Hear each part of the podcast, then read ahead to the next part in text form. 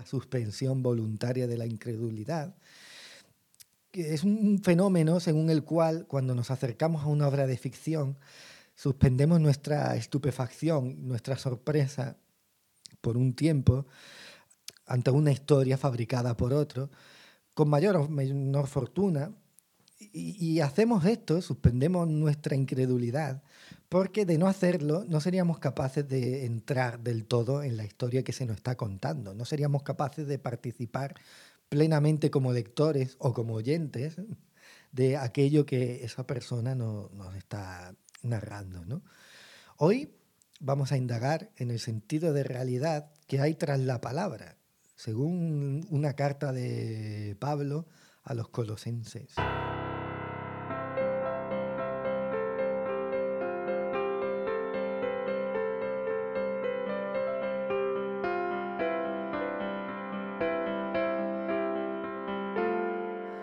Daniel Jándula y este es tu intervalo.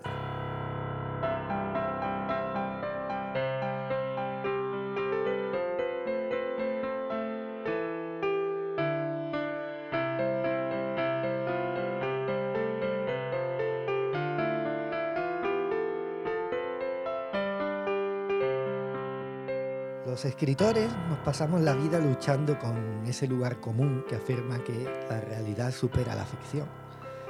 Lo que leemos en la prensa, incluso aunque parece efectivamente ficticio por su extravagancia, eh, a menudo nos sacude con una gran fuerza y parece que eso nadie podría haberlo inventado. Esto tiene que ver en parte con, con aquello que el poeta Samuel Taylor Coleridge llamaba la suspensión voluntaria de la incredulidad, el texto bíblico eh, no nos pide que suspendamos nuestra incredulidad, sino todo lo contrario. Si nos acercamos a la Biblia con el prejuicio de la obra de ficción, tal vez todo lo que leamos ahí nos resulte irreal. Pero si creemos, nos dice la propia Biblia, no solo no nos veremos defraudados, sino que sabremos cómo podemos construir nuestra realidad. A los colosenses, en este capítulo y a nosotros, se nos dice que Cristo es justo donde se halla la realidad. ¿Por qué en las cartas del Nuevo Testamento se señala siempre a Cristo? ¿no? Es una buena pregunta.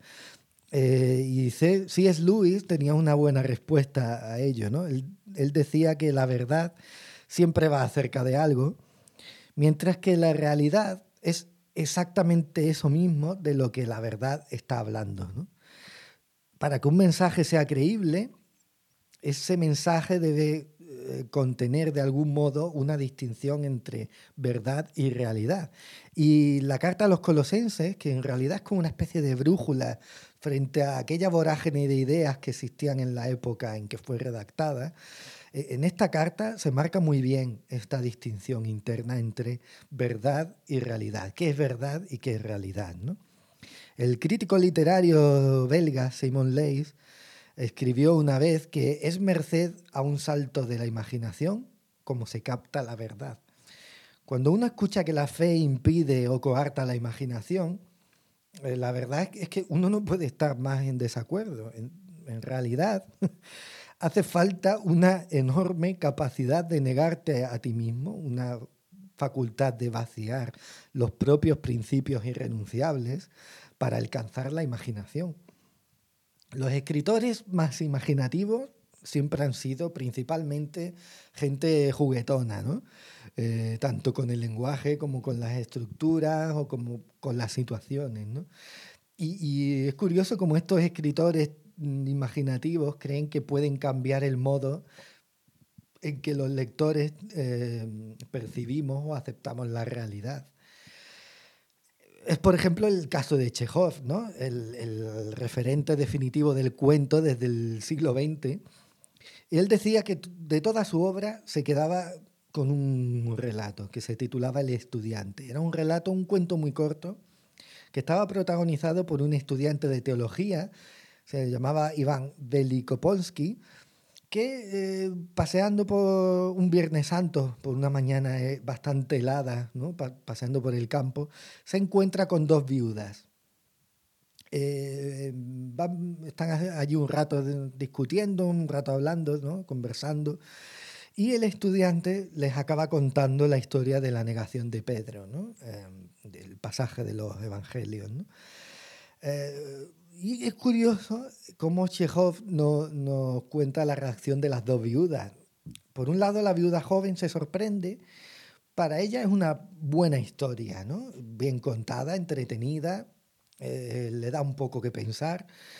Pero la viuda, la viuda mayor eh, que es precisamente su madre, eh, eh, es conmovida de un modo en que quizá muchas veces ni, siquiera nosotros mismos hemos sido conmovidos por esta historia, ¿no? hasta el punto de que se echa a llorar. La, la, viuda mayor en esta historia de Chekhov se identifica con la historia de Pedro, quizá porque ha comprendido que además de traicionar a Jesús, también se ha traicionado Pedro a sí mismo, ¿no? Eh, el canto de un pájaro que muere, un ser inocente, el viento frío de la mañana, las ramas crujiendo en el fuego, son elementos que, que Chekhov utiliza eh, eh, a lo largo de este relato y que de algún modo conectan con la historia de Pedro, ¿no? Y también, aunque no se nos dice, pero también conecta de algún modo con la historia de estas dos viudas, ¿no? Especialmente con la más anciana. Chekhov era, era, dado a permitir que sus personajes vieran cómo sus afectos y sus emociones se desbordaban, ¿no? Eh, siguiendo un poco aquello que decía también un salmo, ¿no? Mi copa está rebosando. A, Chekhov le gustaba ver esa, ese rebosar de las emociones en sus personajes, ¿no? sobre todo en teatro, pero también en sus narrativas. ¿no? Pero esto bien lo sabía Chekhov, para que una historia contenga verdad, hace falta mucho más que el simple recurso a, una serie de imágenes y detalles como los que hemos descrito. ¿no? Bueno, esto es lo que ocurre un poco en el relato. ¿no? El relato de Chekhov, el, el estudiante, es consciente de algún modo de su propia condición de relato. ¿no? ¿Por qué sabemos esto? Bueno, porque aparece la versión del estudiante, no solo la reacción de las viudas. El estudiante de repente se encuentra alegre por haber provocado el llanto en una de, sus dos oyentes. ¿Por qué? Bueno, pues porque descubre que lo que él ha contado, la historia de la negación de Pedro, que tal vez él haya eh, visto y oído tantas y tantas otras veces, de repente se da cuenta de que de pronto, eh, eh, sin haberlo pretendido, esa historia todavía puede conmover a alguien, ¿no? Os leo lo que dice el Chekhov hacia el final del cuento. El pasado y el presente están unidos por una cadena ininterrumpida de acontecimientos que surgen unos de otros. Y le pareció al estudiante que acababa de ver los dos extremos de esa cadena. Al tocar uno de ellos, vibraba el otro.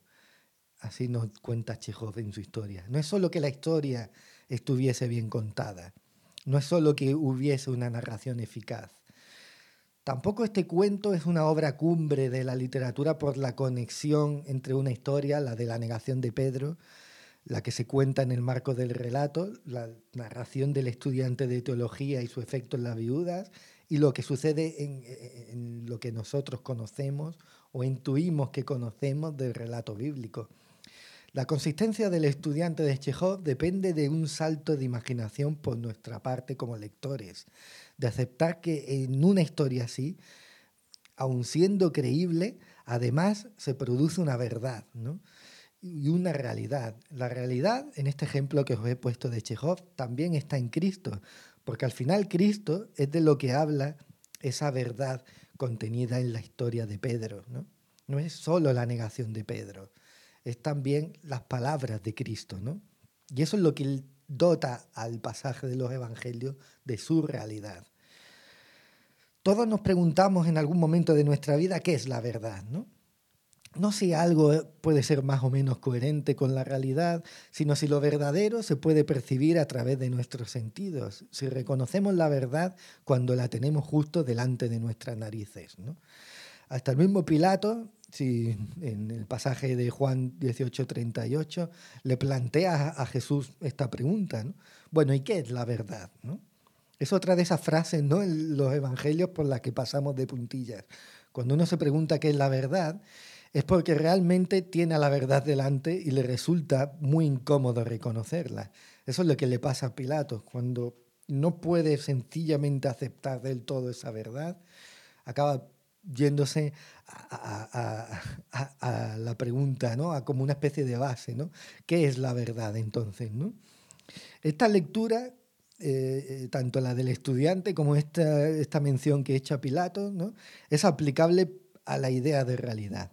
Cuando no sabemos cómo encajar la realidad o directamente la realidad nos contradice, automáticamente pasamos a plantearnos la definición de realidad, a, la rama ontológica, ¿no? si nos vamos a filosofía. ¿no?